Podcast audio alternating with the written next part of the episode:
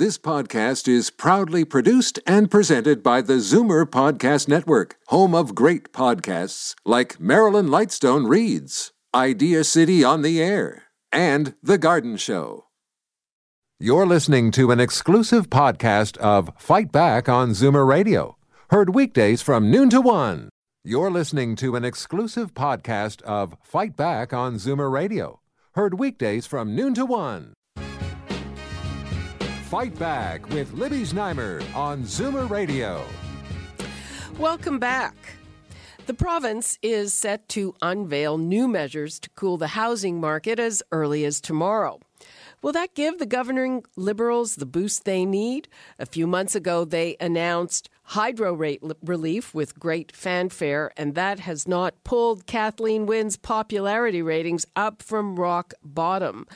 Polls by three different firms in recent months suggest that her popularity, her approval rating is between 13 and 16 percent. And Forum Research called that the lowest value we have ever recorded for a sitting premier. So now there are rumblings that the party needs to replace her to cling to power.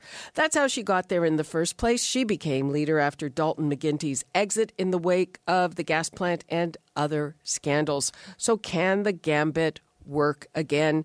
Let's go to Mike Van Soelen, managing principal at Navigator. Hi, Mike. Hi, Libby. How are you? Fine. How are you?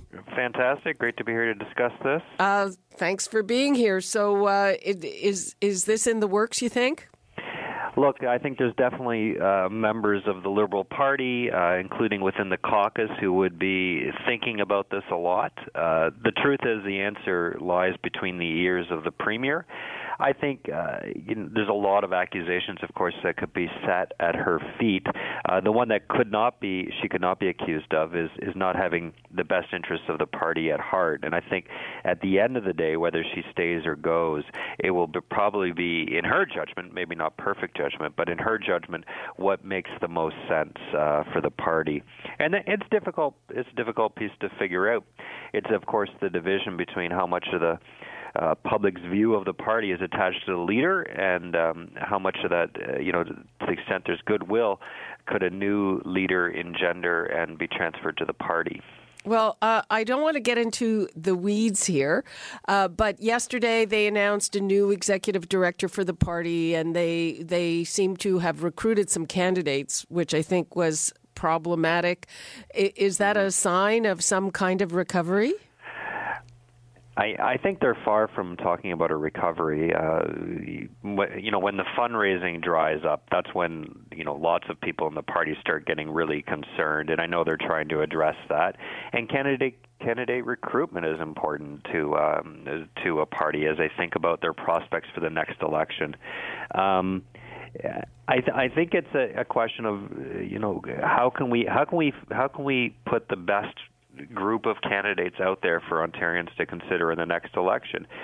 It's just it's difficult for anyone to put their thumb on whether if uh, if if the premier left and they pulled, as you put it, the same gambit again, would Ontarians be willing to forgive and forget and look look at the party in a new way?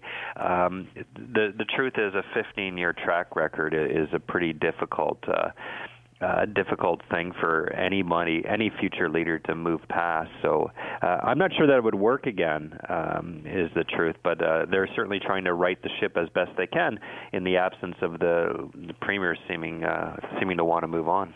Well, uh, generally speaking, on, on this show, uh, we get a lot of criticism of this government. So I'm going to put that question out there to people uh, with the numbers. Uh, you know, if uh, if they changed the leader, if there was a new Liberal Party leader, would that change your view of the Liberal government if uh, you're not liking how they're running things at the moment? The numbers to call 416 360 0740, toll free 1 866 740 4740.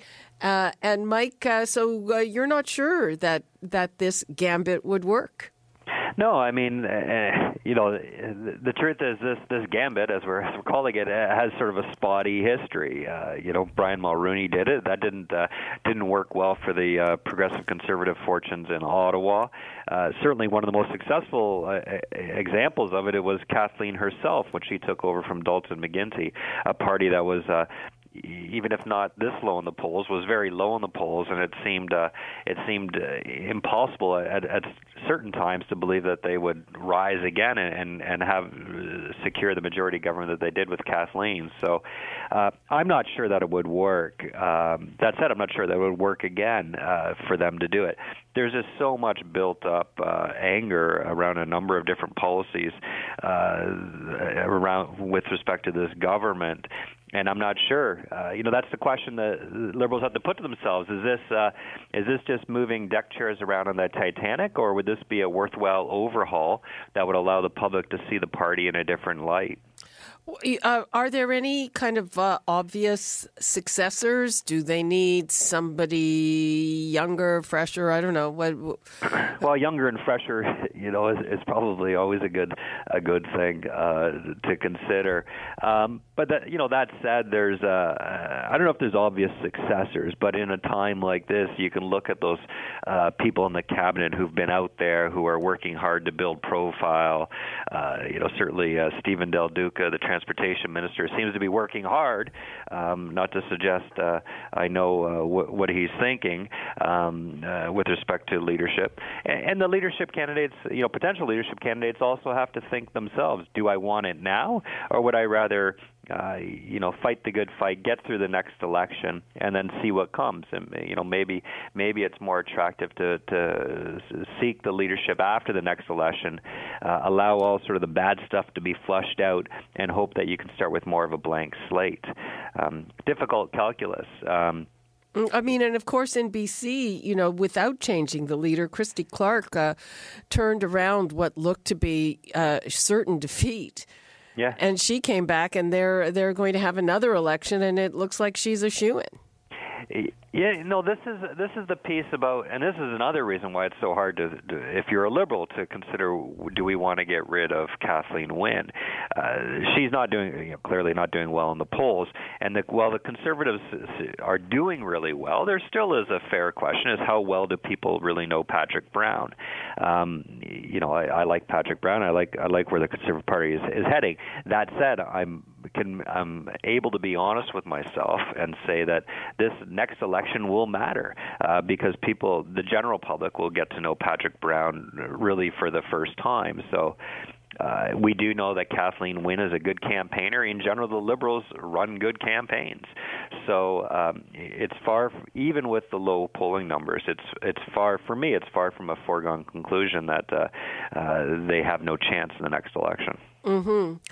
Uh, if you were advising them, uh, would would you tell them uh, change the leader or or um, accept the fact that you might have to spend some time in opposition? I, I look. I I think if I was advising them, uh, you know, you'd you'd want to see what their polling suggested. You'd want to understand what's the separation between Wynne herself and the party brand in general.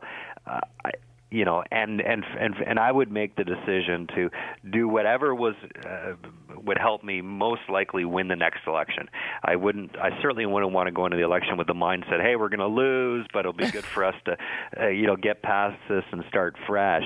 Uh, an individual leader may think that, but the party has to be focused on one thing, and that's winning. Uh, I, I think her personal popularity uh, numbers are are really bad, and uh, so while I've expressed this sort of view that you know we have to wait and see and the elections matter, uh, I think she's in a pretty tough spot, and um, it's hard for me to imagine uh, that uh, bringing in someone fresh couldn't help. It, it's it's no guarantee, uh, but uh, it's hard to imagine that it couldn't help. Okay, let's uh, hear from Dennis in Brampton. Hi, Dennis. Hi, Libby. How are you today? Fine. How are you? Good. Thanks for taking my call. I have no idea what's going to happen, much the same as I didn't before the last provincial election. But I would say that there are three points I'd like to make. One is yet we've yet to see the budget that they're bringing out, and uh, what treats are going to be provided in there, and how attractive they will be to people. Uh, governments rarely uh, change parties when the economy is strong, and the Ontario's economy, as you know, is outpacing all other provinces. In fact, driving the growth in Canada.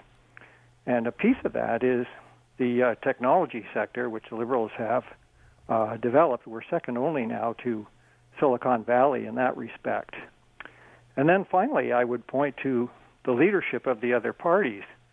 Um, I think Andrea Horwath has proven that she will have difficulty winning in Ontario, and she probably should have gone uh, after the last election fiasco for the NDP. And Patrick Brown, quite honestly, um, I don't think anybody knows what he stands for. Uh, changes daily, and uh, he, he doesn't seem to have a plan. So, so are you voting Liberal again? I don't know.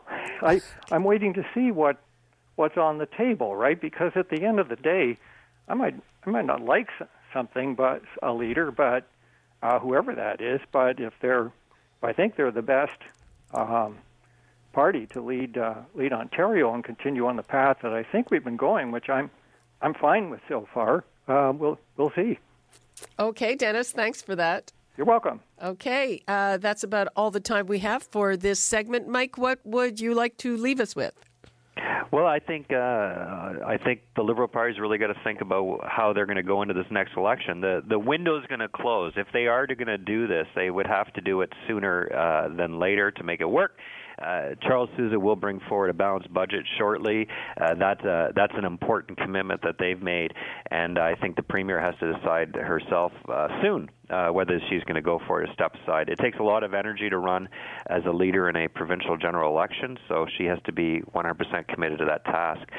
So uh, I think we should all, as uh, political watchers, just uh, stay tuned. I think we'll know the answer to this question in a matter of uh, certainly by uh, by early summer. Okay. Mike Van Soelen, thanks so much for joining us. Great to be here. Okay, bye bye. You're listening to an exclusive podcast of Fight Back on Zoomer Radio, heard weekdays from noon to one. You're listening to an exclusive podcast of Fight Back on Zoomer Radio, heard weekdays from noon to one. You're listening to an exclusive podcast of Fight Back on Zoomer Radio Heard weekdays from noon to one. This podcast is proudly produced and presented by the Zoomer Podcast Network, home of great podcasts like Marilyn Lightstone Reads, Idea City on the Air, and The Garden Show.